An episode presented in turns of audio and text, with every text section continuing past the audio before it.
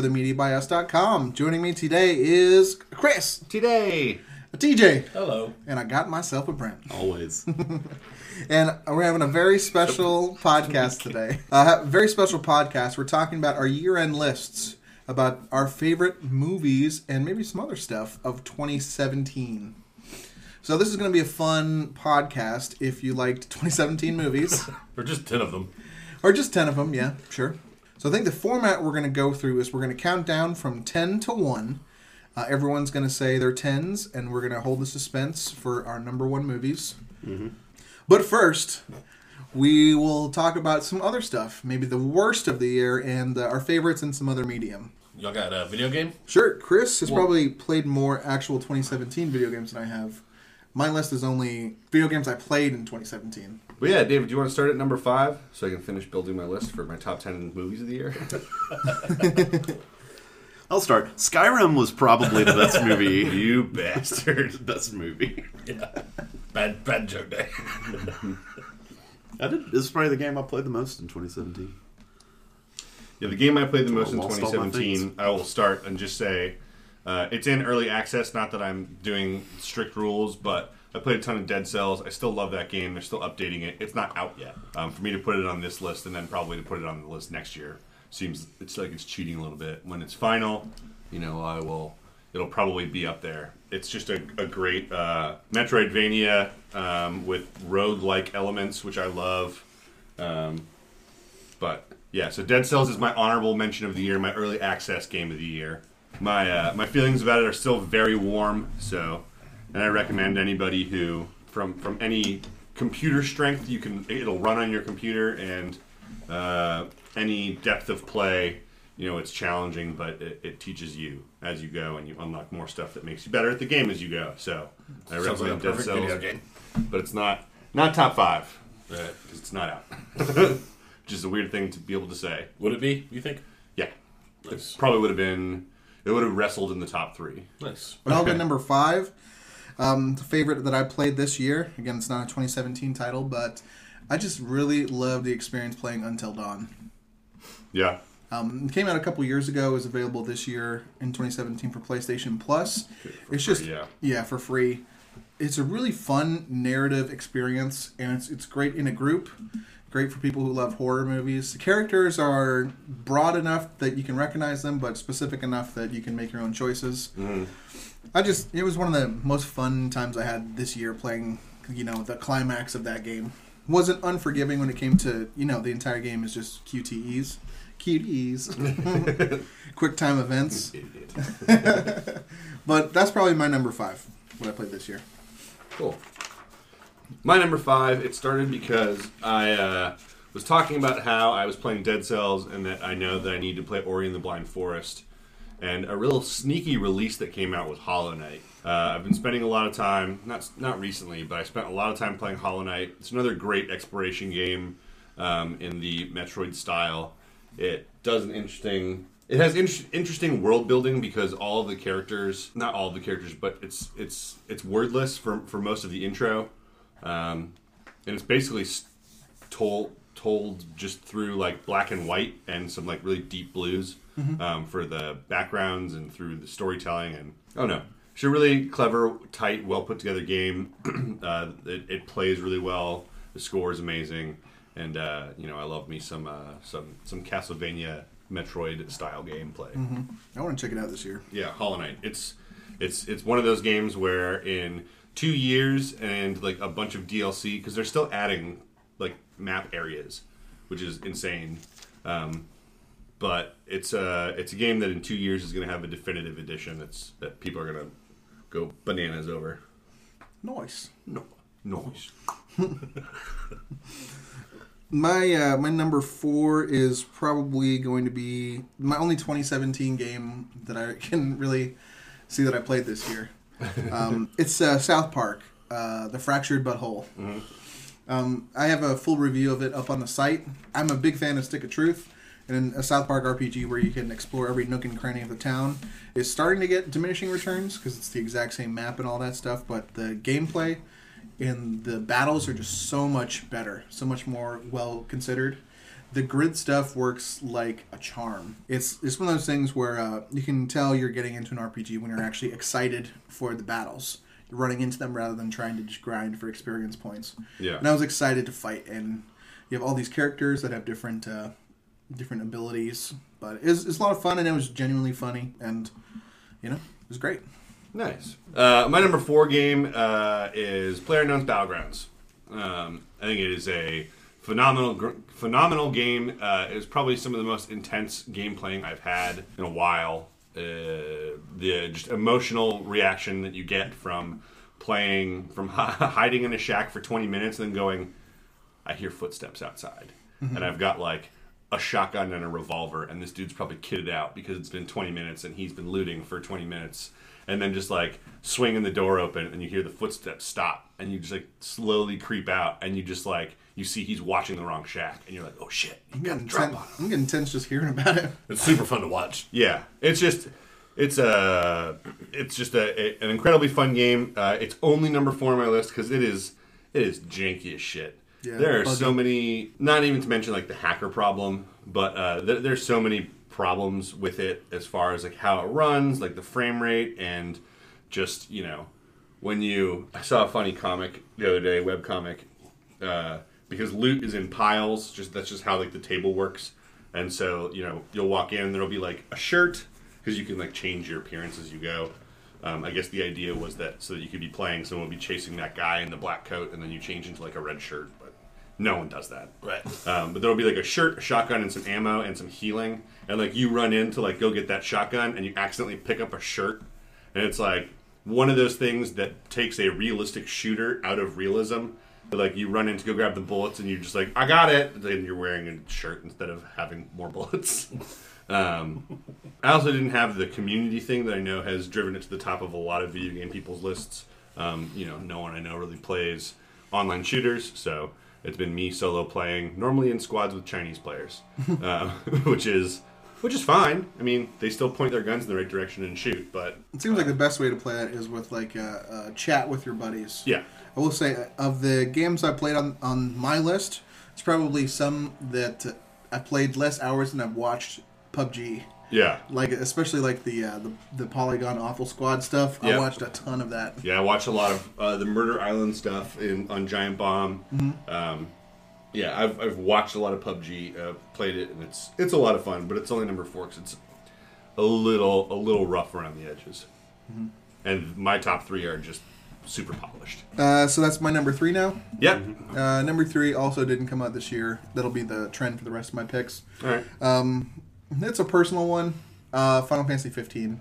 Not the best game, but it's a nice return to form after 13 was so disappointing. That game also came out like December 20th Mm-hmm. last year, so I also played the bulk of my Final Fantasy 15 playing was in 2017 also. Mm-hmm. Um, it wasn't December 20th, I don't remember when, but it was late in the year that it came out. It's another thing. The story is is pretty garbage. I can I can follow it enough. The characters, it's like a little boy band. Um, but at the same point, in the end, actually made me emotional. It, ha- it has an actual great ending. And same thing for South Park is that I actually got excited to be in battles because that was the most fun I had in the game. Yeah, and the the end end game stuff is fun story. It's emotional and it's pretty fun to play. And I'm I'm just a Final Fantasy person. Yeah. I was gonna say I will say about Final, Final Fantasy 15. I got to uh, since you know Chris has moved over into my neighborhood. The girls will do stuff, and I'll spend a lot of time just watching him dick around with video games. That game looked and sounded so cheesy to me. I've never watched Final Fantasy game he played. It's I've probably watched Chris play that game for three hours, which is you know at least two hours more than I've ever seen any other game. But are they all that like fantastical in that way? in different ways. There's different expressions of that level of fantasticism. Yeah. Um, Not all of them are th- this like that modern and that much like Okay, that's Like- I think that's what kind of did it. Was like the like you said the boy band riding around in a convertible in the desert. yeah Like it was just kind of eye rolly at times. oh, yeah, it's it's super eye rolly. yeah. Thirteen is more futuristic looking. Twelve is more classical medieval. Um, Ten is just its own thing. Yeah.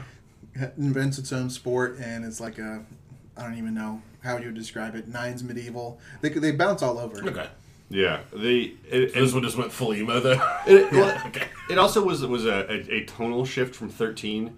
13 was we skipped 14 since the MMO. Which bombed, right? Like as much as a Final Fantasy game could At, bomb. at first, well, which one? 14. 13. 13 didn't do well and isn't a critical favorite because of some design decisions they made. They made it super linear, and most Final Fantasy games open up at a certain point, and when it opens up, it's too late for most fans. But 13 was was so serious, like from from the jump. There's no levity. It's all about like, you know, your family was turned into crystals and they're going to die, and you need to stop that from happening. And It's like, why am I I? think I'm explaining hashtags to an 80 year old man. you can do that. It's like, why am I buying potions? My family's about to die. But yeah, and then so so it was More soup. it was nice that that 15 struck a balance Okay. um, between the seriousness and Yeah, you get the levity and some of the, you know, it's fun to be in camp and people repeat dialogue, but like cook food and all the buddies are there. Best part is the brothership of those four that really gets rewarded if you finish the game. Made me a little teary eyed, which is a weird thing to say about that game going into it. Cool. my number three is uh and this would have been a different list uh, before Christmas is Cuphead. Nice. Just a I heard uh, a guy uh, Ben Pack on the uh, a Giant Bomb call it a perfect video game. It is just really tightly put together. It seemed like the is- perfect video game for gamers. yeah It also looked like I never. I did click around on it a little bit. Like, Yeah. For somebody who doesn't play a lot of video games, especially that that style, Mm-hmm. uh, what's the platformer Bullet Hell, Bullet Hell, Hell? That's yeah. what I was thinking of. Uh, holy shit, it's hard. yeah It's really hard. Yeah, it's it's really tough. Uh, I love. I mean, this this like the the soundtrack to this game was in the uh, Billboard Jazz Top Ten when it came out. soundtrack was cool. The soundtrack was really beautiful good. game too. Yeah. just gorgeous. super fitting. Uh, you know. And also degree of difficulty. These are two guys who I'm pretty sure like started a studio to make this game. Uh, it's just two brothers who are just like we're gonna do it, and then just fucking did it. Um, you know, there was a lot of hype around it, and it's one of the few games that just like nailed it. trying to think of why it's number three and not higher, other than just the strength of the other two games. Uh, It's just Wasn't the experience a little limited? You basically like either go in for a side scroller or you go into a boss fight. That's pretty much it, right? It is, but the boss fights are varied enough. Like it's ne- it's never stand in the spot where you can stand and shoot the boss. There's there's enough variability in the encounters that each boss you are excited to see how different it is, and it really is. I mean, there's a boss that you fight that is a like stereotypical like World War One German mouse who drives around uh, in like a like scrap built tank.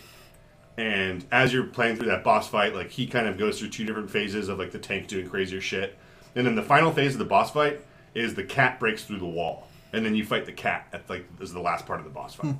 Um, Yeah, the progression is really imaginative from what I what I saw. yeah, Really creative. I mean, there's there's the ones that are you know like the sunflower where like the sunflower's always on the right side of the screen and just his attacks like mm-hmm. vary, but you know then you get the king dice fight, which is you know you're you're playing dice and depending on what you roll, you land on a spot on like a, a table and then you fight the boss of the number that you landed on. And if you go through and you roll threes, you make it all the way across, and you roll the wrong number, you can land on a square that says start over and you don't get new health, you don't get anything. You start the whole thing over. So there's there's enough variability. Uh, it is it is a great game. It's uh, you know I, I wish there were more. Um, I wish I didn't have to wait. Probably like the development cycle for that was like six years. Yeah. I hope I don't have to wait that long. Yeah, I think after after the success of that, they can probably hire Some whoever they want now. yeah, a whole help. fleet of animators. Well, my number two is is pretentious. It's the video game as kind of like a mood. We're, I we're like going ranking video to. games and movies. We're pretentious. Well, it's it's the video game as a, a mood I keep returning back to of like kind of zen and peace, and it's Stardew Valley for me. Nice. It's like a farming sim that is just so much deeper than that. It's a it's like a video game about building community. You know, slowly. You're yeah, you're like the the the middle line quest is literally revitalizing the community center, Mm-hmm. um, or you could have sold it out to be a big box Walmart store, Yep. which nobody did because they're not heartless fucks. yeah, but uh, it's something that I've I've now restarted it several times. I've put you know hundreds of hours into it, and a lot of it is just like uh, I'll I won't play it for a couple days. It's like oh that that's a really peaceful thing after a long day, and I'll just do. It's like a day night cycle. Just do one day, and my character will go to sleep, and I'll just like all right, that's enough. Because I've already done so much in it. I've mm-hmm. restarted it. You can start with a bunch of different farms. I'm actually like trying out all of them to the end, and it's just really. It's not the most fun because a lot of it's like work. You're like tilling soil is repetitive, and you can get into, you know, more efficient ways to do it. But it's definitely the most peaceful game I've played all year. Yeah, there's got to be days where you wake up and you go, "Oh, I got to clear all the rocks from the yard," and it's like, It's true. you know, like you you give yourself chores Mm-hmm. because that's just what you do. It's even a little stressful at first, but like the whole game is about removing layers of anxiety and making things easier, and you know, for your character. You know, your auto watering sprinklers. When you do that, it just like opens up the game. That okay, now I can do other stuff. I can talk to townspeople. Until that, you spend like an entire day like watering these crops by hand. So it's a lot of fun. Nice. I'm sure. Uh, my number two is uh, I said Christmas influences because it is a Switch game. It's uh, Legend of Zelda: Breath of the Wild. Ooh, number two. Number two. Uh, it is a fantastic game. I was playing it until 4 a.m. this morning, I guess.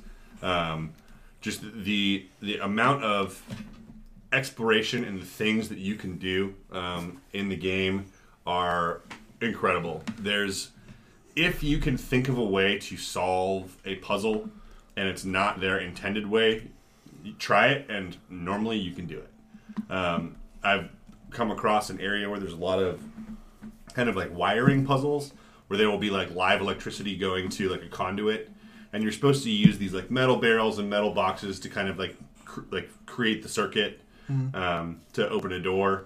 Um, but you can also just use like if you have a metal shield on your back, you can take off the metal shield and drop it on the ground to to close the circuit, and stuff like that. Or like, you know, they want you to equip a certain armor that you get uh, from the Zora domain, so that you can swim up waterfalls. But you can also make pillars on water of ice, and if you want to, you can just climb up, just making pillars of ice all the way up, and your your reward is so incremental that the reward really is trying a, a strategy to solve a puzzle and it working is the feeling you get from that. It's mm-hmm. not the spirit orb which you can cash in when you have four for like a heart piece or more stamina or a korok seed which you can turn in when you have a certain amount for more storage space for like swords shields or bows. It's like you know you're on the top of a mountain and there are three snowballs there and you read in a book that says cast a cold shadow and open the gate to a temple and you roll around a snowball till it turns into a big boulder and then you wait until 5 p.m when like it when the sun is behind you and it's casting the shadow on this platform and then this like temple erupts out of the ground and you're like holy shit like i was fucking around and i was like maybe this is what they mean.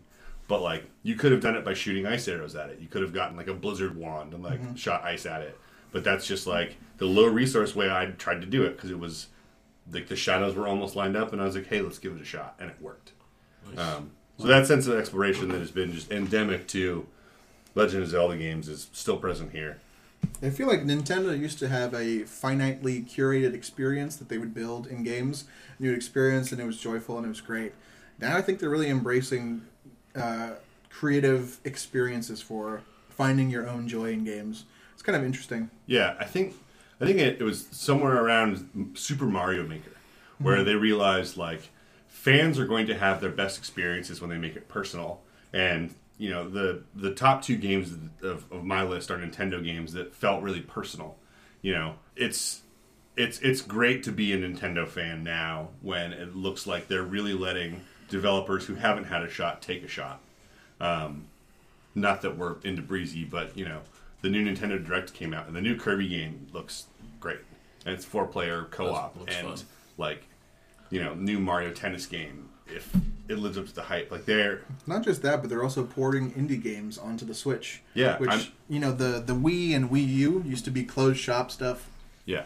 no You're- third party. You were talking about Stardew Valley. I'm honestly waiting until I buy it on the Switch mm-hmm. because that's the kind of game that because the way I play Breath of the Wild is like I'll get home from work, like lay down on the couch, play it for an hour, put it down, do whatever I need to do, and then right before bed I'll pick it up and I'll play for hopefully an hour, um, and just like go through my side quests, just knock a bunch out. An indie game like Hollow Knight, which is going to be released on the Switch later, and like Stardew Valley seem perfect for it. Mm-hmm. Breath of the Wild, my number two game. Talking about Nintendo making it personable, that's interesting. Because I always thought the Wii kind of did that a lot when And- it started. Yeah, and it's weird because Nintendo has always been accused of of like taking the same franchises and re and, and recreating them year after year.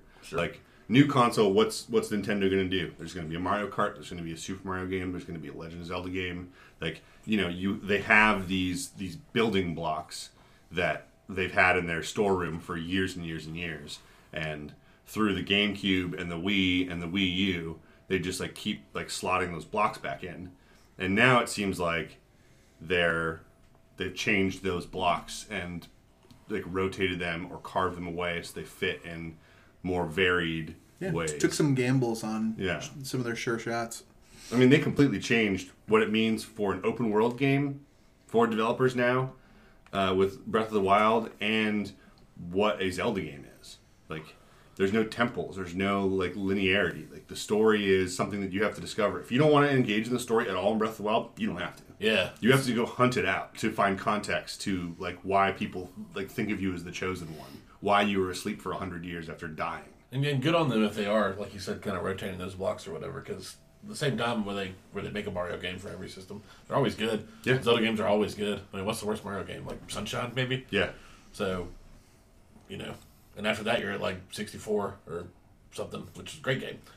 Anyway, my number one, I'm not going to talk a lot about it. It was one of the first things I talked about on season one, near the pilot of Talkie Talk. And it's kind of a, a transition thing that Persona 5 will probably be my number one next year, but I didn't play it this year, really. It was so intimidating because I put over like 150 hours into Persona 3, which came out like five years ago. as a as a mobile game, you know, it's probably the my favorite one I've ever played and I just really love the. I just really just love it. It's, it's not even. I don't think I can engineer it to be the the best, but it just was. It's just a great experience. Fun. Procedurally generated dungeons, and it's just a bunch of stuff on top of each other. You know, you grow your fleet of persona you can summon. Um, the story is actually engaging. Characters are fun. There's the great romance thing and friendship thing. You build friendships and romances, and all of it just nails every part. But I've also talked about it on the podcast a good bit. Yep.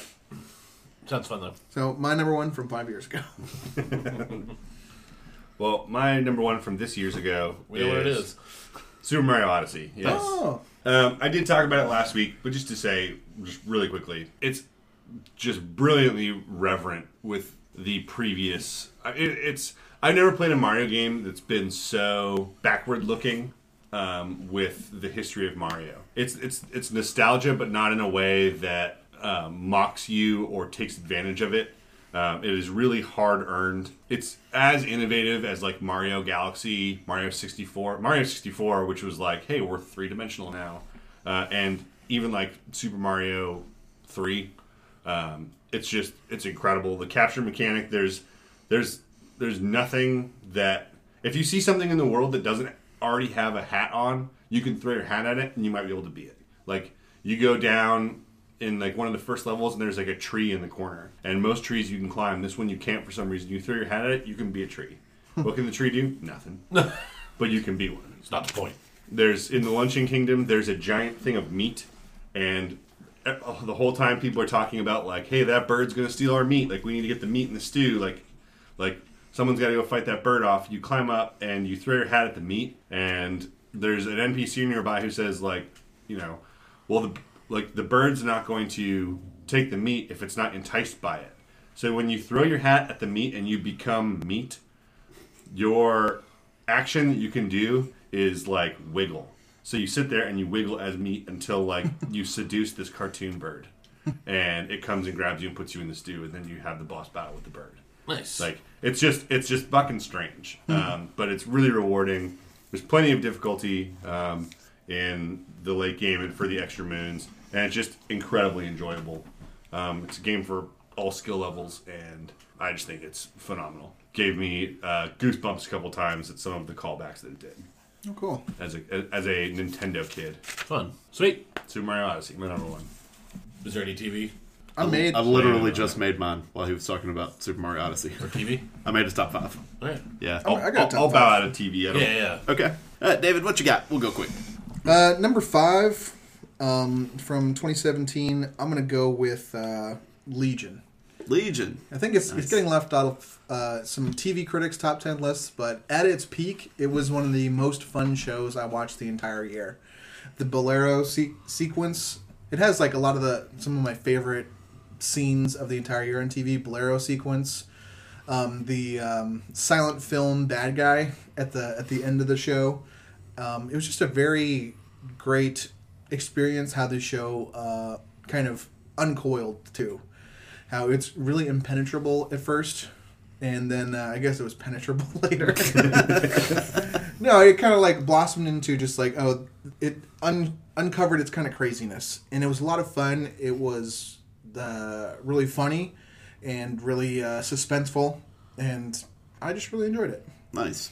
I did not see Legion. There's a lot. I, I feel like I'm, I should preface this by saying I didn't watch a lot of TV this year. I felt like it was an off year for me, mostly because I got wrapped up in a lot of movie watching because of the podcast. Right. And so uh, there are a lot of great shows from this year that I did not complete. Like, uh, for example, Handmaid's Tale, not going to make my list because I didn't finish it. It's been a great few years for TV, so I feel like I'm way behind. But number five on my list, because I think they had a strong spring and a fairly strong fall, I'm going with Survivor. Survivor uh, was an entertaining uh, 2017 for Survivor. Game Changers was a pretty fun se- uh, season with a satisfying winner. And uh, Heroes versus Hustlers versus helpers. Halfwits. I don't know. Hoopla. This was a was a dumb theme, but wound up being a very entertaining season because it did a better job than normal of I think uh, isolating good players at the end of the game, and I think it weeded out a lot of the worst players early, which doesn't always happen on Survivor. Usually, you're angry that so and so has made it into the final five, six, or seven. And that didn't happen for me this year. I thought it was a very fairly even matched final six. Yeah, And- even like Ryan was the worst player in that last four. Yeah, he was he- fine. And was everyone knew his strength was going to be like in the final three, Right. Mm-hmm. Getting the talk. And uh, I think I had some issues. I think with with the way the final few episodes played out. Like, yeah, it, it's a very common uh, complaint this year that there's just too many idols, and I think that's definitely the case. But it was entertaining as hell, and yeah. and yeah, it's also always nice to see the jury not be super bitter at the end, and they rewarded the I think correct person by, by letting Ben win. So Survivor had a strong year, I think. Nice. My number four is uh, I didn't know if TJ had one. Nope.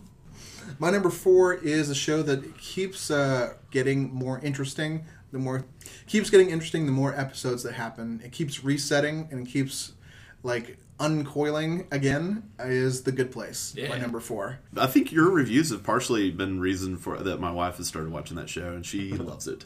Also, after I saw the first few episodes, I was like, "Oh, Ashley's gonna love this shit." Yeah. I told her about it early. It was TJ's review who was like, I think somebody called it the uh, the S Town of TV shows, and I was like, oh, I'm in. And it's like season one, the, you first start watching it, and it's a fun comedy, and then it ends, and it's like, oh, this is a whole other thing. The same thing happened with season two. It's like I, I still have no idea how they keep making new episodes. Yeah, I was really happy they went the direction they did go in season two. Yeah, and the the end of season two just happened. I know it's 2018 stuff, but it uh, leaves it in a place where I'm excited where it's going to go next season two. And the whole cast is great. Ted Danson is brilliant. Yeah. he's he's incredible, and it's great to have a showcase for him to be in a comedy again. Yeah. I feel like at this point that we should never doubt Michael Schur again because, like, Dude. I mean, when when the show was announced, I, I think I was not alone in thinking like, is this going to be is this going to be good? But this is the guy who wrote the best seasons of The Office. He wrote all of Parks and Rec. Yeah. And- Brooklyn Nine Nine. Co-created Brooklyn Nine Nine. This guy is pretty good at comedy by now. gold, We should just yeah. trust him. Right. It's a great pick. Number four for me is uh, a show that I actually had to come back to because I wasn't thrilled with the first episode. But after I gave it a second shot and watched the full season, I actually really, really enjoyed American Gods uh, on Starz. And I thought that was a, a very fun season.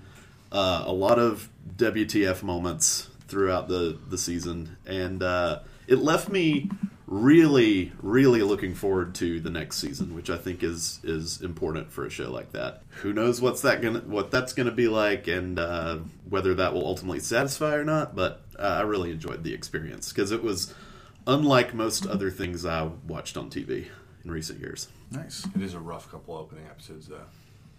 Yeah. This, you got to push through that. Yes. My number three is uh, Mindhunter.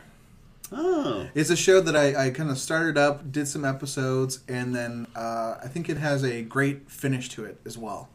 It is uh, some of the darkest things I've probably watched the entire year. If you really, you know, delve into the, the cases and stuff, and it does a great job of understanding how that impacts the people that are doing that kind of stuff. More than like some procedural stuff where you know Mariska Hargitay, you know, does like 400 rapes. it's just Right. I don't I don't watch that show. I can't really talk about it, but phrasing. does She's the rape champion. gosh. We're just here to set a new tone for 2018.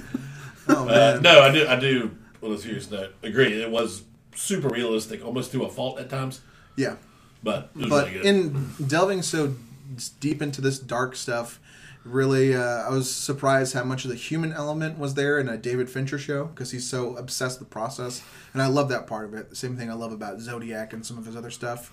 I think it really uh, it's great. You see uh, you see the um, the veteran cop with his wife, what it's doing to them. You see what it's doing to the department, and what it does to our main character. How he's you know fundamentally different from episode one. That's true. I'll tell you the reason it didn't make my top five. I didn't realize we might be doing a TV list until about eight, nine minutes ago, and I forgot that I watched Mindhunter. it's a really good show.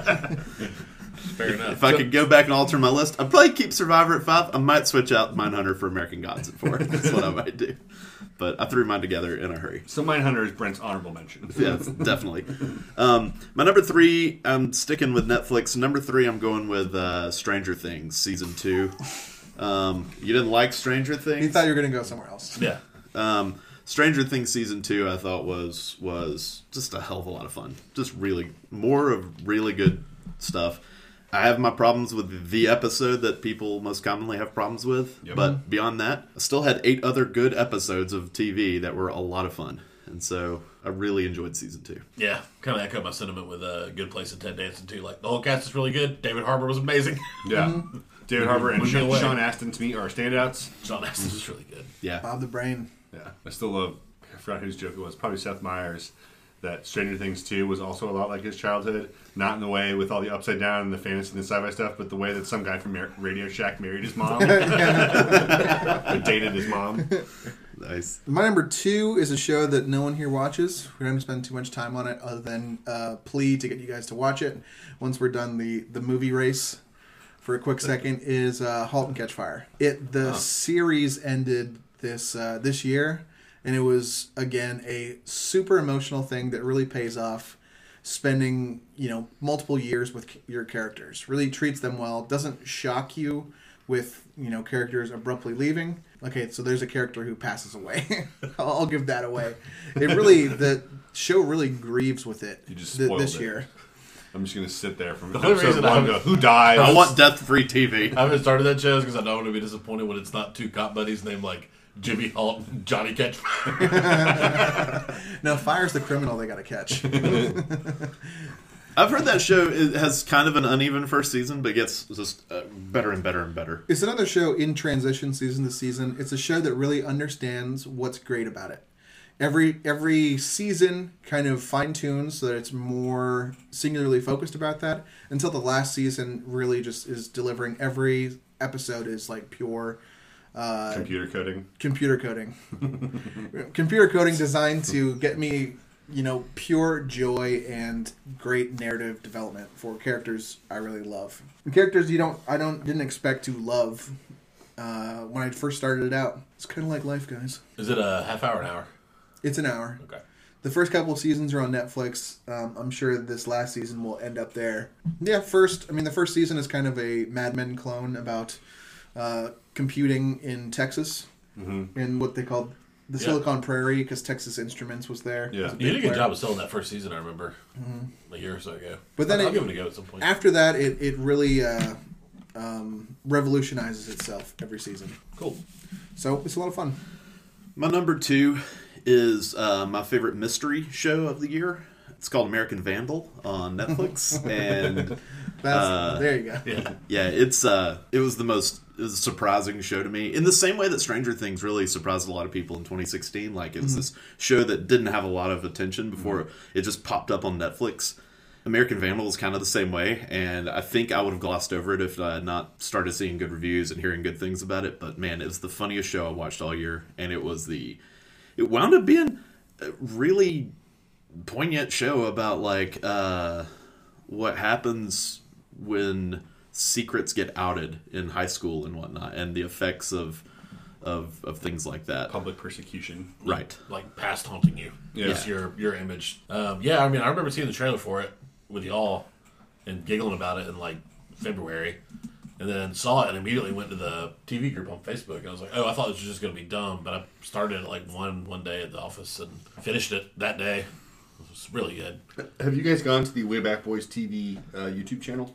Yeah. Uh, not that's amazing. That's So you can go and watch Baby Farting Part 2 on there. Um, and I was super excited to see uh, Jimmy Tatro, who plays Dylan, the class clown, main character of the, the mockumentary in the show, uh, or the documentary in the show. Uh, I got nominated for Best Actor in a limited series at the Critics' Choice Awards. fantastic. Yeah. yeah. Cool. That's one thing in my list. You know, there's caveats, a bunch of stuff I haven't seen. I still have only seen the first episode, which it you know was was a nothing for me. Yeah, And- the first episode is pure comedy. Yeah. yeah, it was you know whatever we put it on. Um, I really want to go back after hearing what you guys have said about And, it. uh, I just haven't had. I just didn't t- haven't taken the time yet. And it's outside of us for anybody listening. Like uh, a bunch of our friends have went and seen it and all loved it. Yeah. Loved it. It's it's definitely worth a watch. It's also I think it's eight episodes of thirty minutes each. Yes, I, I knocked it out in uh, Yeah. a weekend. Yeah, Yeah. We, we ripped through it on like a Sunday. Yeah. Especially once you delve deep into the mystery and you start like You can't. you start putting the mystery together yourself, and you really want to see how it unfolds. It is a it is a who done it that Yeah. you don't expect it's going to be. Right. It's great. Um, I'm glad it made your list. I'm gonna guess that we have the same number one, but you go ahead. I think I've got David's. Sixty minutes. I got David's too. Another strong year for 60 minutes. Uh, we're, we're called the Talkie Talk podcast because we're from the era of talkies. we called the movies talkies. Yeah, my my number one was highly anticipated HBO Sunday um, thing that had a lot of recap culture with it. It's The Leftovers. In a year, I probably expected the Game of Thrones to be that show after last year was so strong. You know, didn't crack my top ten, I don't think, but it was The Leftovers, and it was so incredible. Uh, Um, it was a better season than Game of Thrones had, in my opinion. Game of Thrones had some great moments this season, but just uh, so much of the season was so dumb for me. Like some of the decisions were so just head scratching that I also left it off my list. And The Leftovers was my number one show. Too. Yeah. Nice. Yeah. And it was, it was it and Survivor are like the two TV shows of the, of the cast also. Because we Yeah. those were the two that we kind of stopped everything to make sure that we were ready to talk about both of them. Yeah.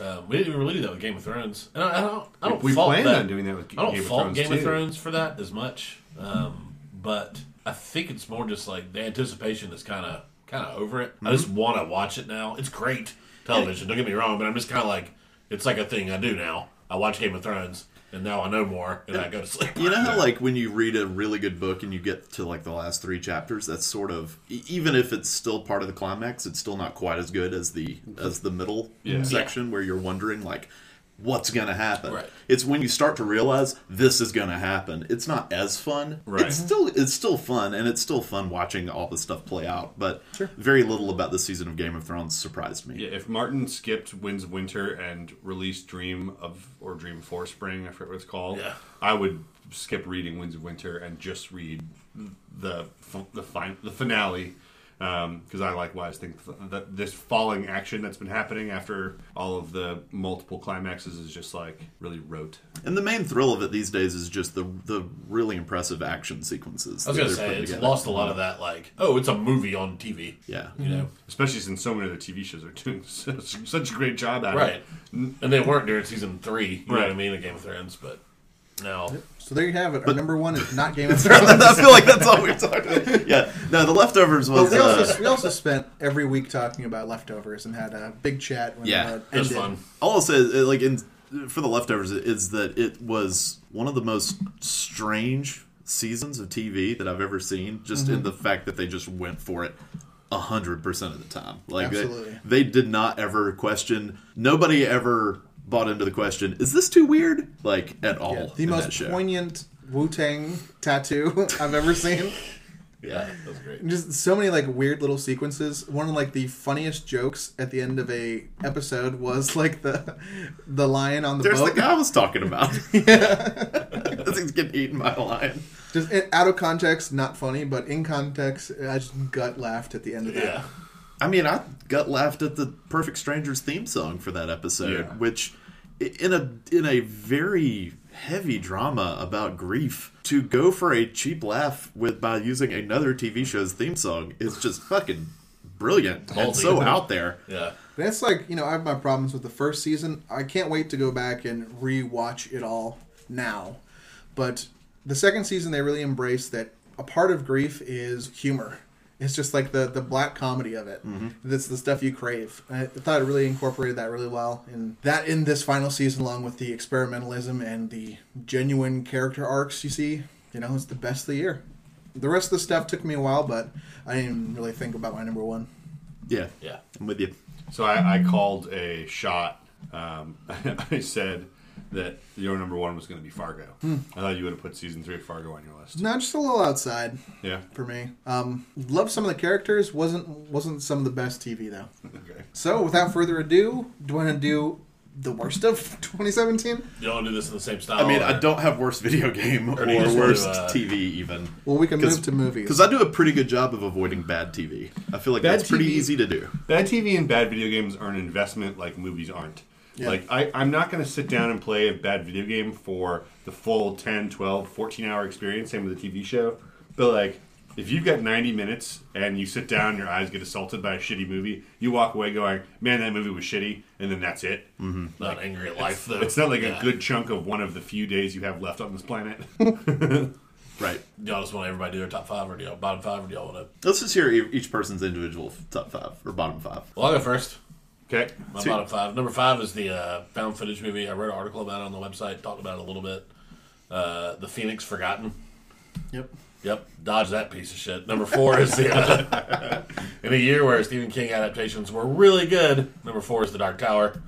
Uh, Only do- four. Dodge that piece of shit. Oh, these are all clearly worse than the Dark Tower. uh, number three is uh, uh, the movie's Chips, remake Oh, from the show. Dax Michael Shepard. Pena and Dax Shepard. Yeah, Michael Pena and Dax Shepard. Um, just God, fucking awful. Uh, number two, the movie that I made. There's nothing to say about these movies except they fucking suck. Yeah. We've talked about a lot of these on the podcast Yeah, before, number too. two made one of my favorite actors of all time. Just made me not like him. Uh, Michael Keaton in American Assassin was horrible. number two and number one, clearly the worst movie of the year for me. Uh, I wrote an article about it on the website. I was trying to find a quote from that article. Oh yeah, it's the one about how the the best man uh, was like, "I tried to find you, man, but your cell phone was dead, so he just stopped looking." Uh, it's the? Marlon Wayans Netflix movie, Naked. it is it is awful. Definitely, if you have to pick one to not watch, don't watch Naked. I, I, I, I want to run through mine real quick. I've talked about all of these on the podcast or I've written something about it. Um, the fifth worst movie of the year that I watched was the Emoji Movie. It is offensive in every way um, and tries to capitalize on millennial nature in a way that is dumbfounding. Uh, number four is Geostorm, uh, a movie with a lot of geo and a lot of storm, but not a lot of geostorm. Uh, number three also makes my top five. It is The Dark Tower. Nice. I thought it was offensive in every way and really ridiculed the viewer. Um, number two is The Circle. Um, the anticipation alone made That was enough. yeah, that was the, the high point of the movie is getting excited to watch it. Um, and my worst movie of the year is Fifty Shades Grayer, whatever the fuck it's called. Fifty Shades Darker. Uh, just an abysmal fucking movie made for nobody. Uh, I'm getting anxious and infuriated the more that I see trailers for Fifty Shades Freed. We're all going to be freed, though. Aren't you excited? God, Good evening, Mrs. Grey. One of the taglines for it too that I saw is like "Wait for the climax." Yeah. Oh my god, I saw that on the poster. Fucking pissed me off so bad. I'll go next. Uh, my fifth worst movie of the year, uh, which I, I, first off, I should say mine and David's list are going to be probably just we're not going to have quite as many like horrible movies. My because, number five, I don't really hate. yeah. I actually did find four movies I just despise, but number five was just a movie that just didn't live up to it for me, and that was Shimmer Lake from uh, from Netflix, which was a, a homework pick for the podcast one week. And uh, Before Chris's awakening. before the Mister Nobody happened, It was just a disappointing movie that just didn't have a lot going for it. Is all. Number four for me is Fifty Shades Darker. Was uh, a I thought an improvement on Fifty Shades of Grey. I thought the chemistry between the two leads was better, which made it result in only being a steaming pile of garbage. Uh, number three, The Dark Tower. Also offensive in every single manner, it seemed. Uh, number two, The Mummy. That is just a. I, I, I rarely get the chance to laugh out loud at a di- movie's dialogue in the theater heartily. The mummy, the mummy was number six for me. Favorite part about the mummy is uh, the best monster in it is not the mummy. it's, it's Mr. Hyde. Also, I'm still not clear on who the mummy is in the movie The Mummy. Uh, and uh, number one was the only movie I couldn't get through this year because of Brad Pitt's accent. It's War Machine from Netflix, which, yeah, it was unwatchable. A movie you guys somehow managed to avoid. don't mention it. We're going to talk about it at the end. Okay.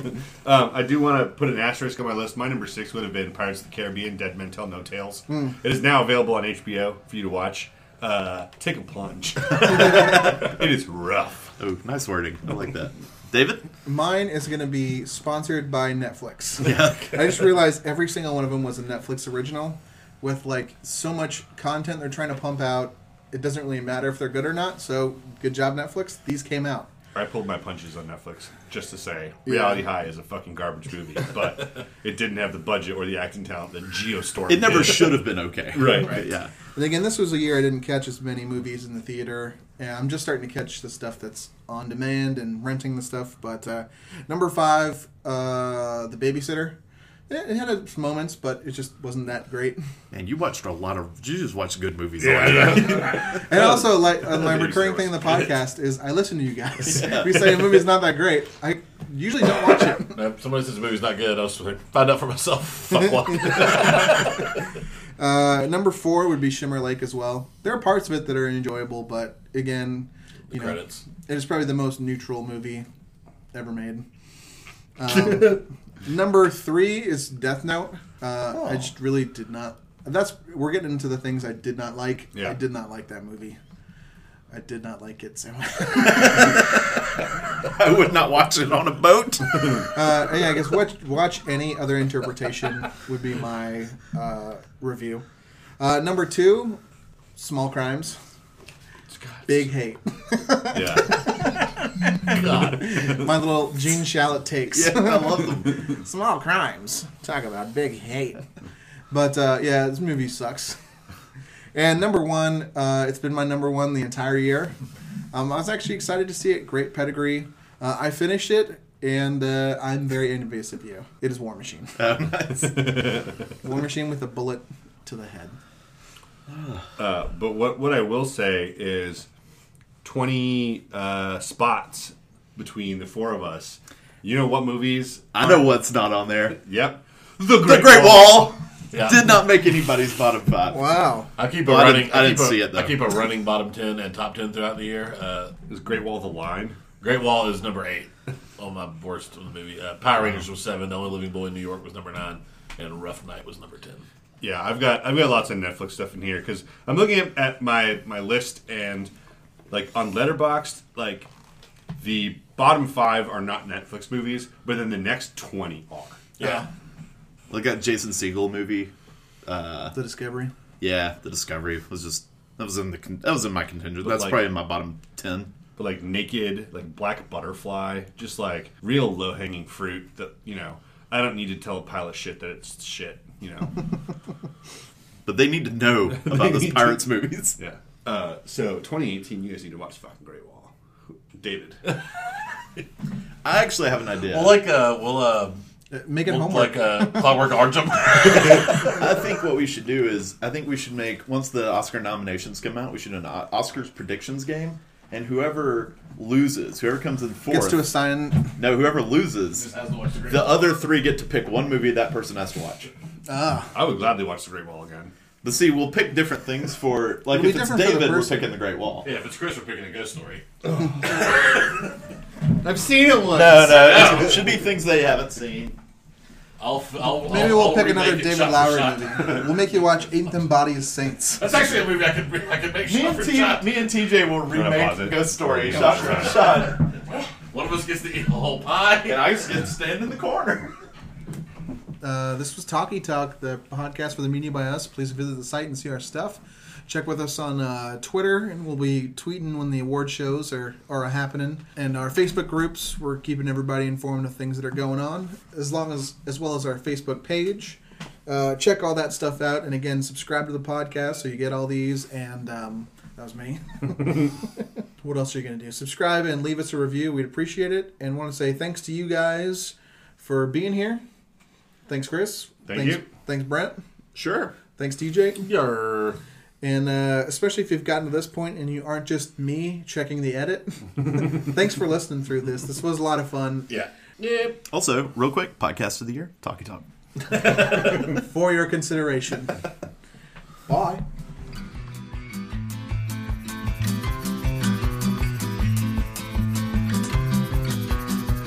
Kicking rocks down old dusty roads small town slowpokes long time ago. Kicking out records of all the things that I know. All the things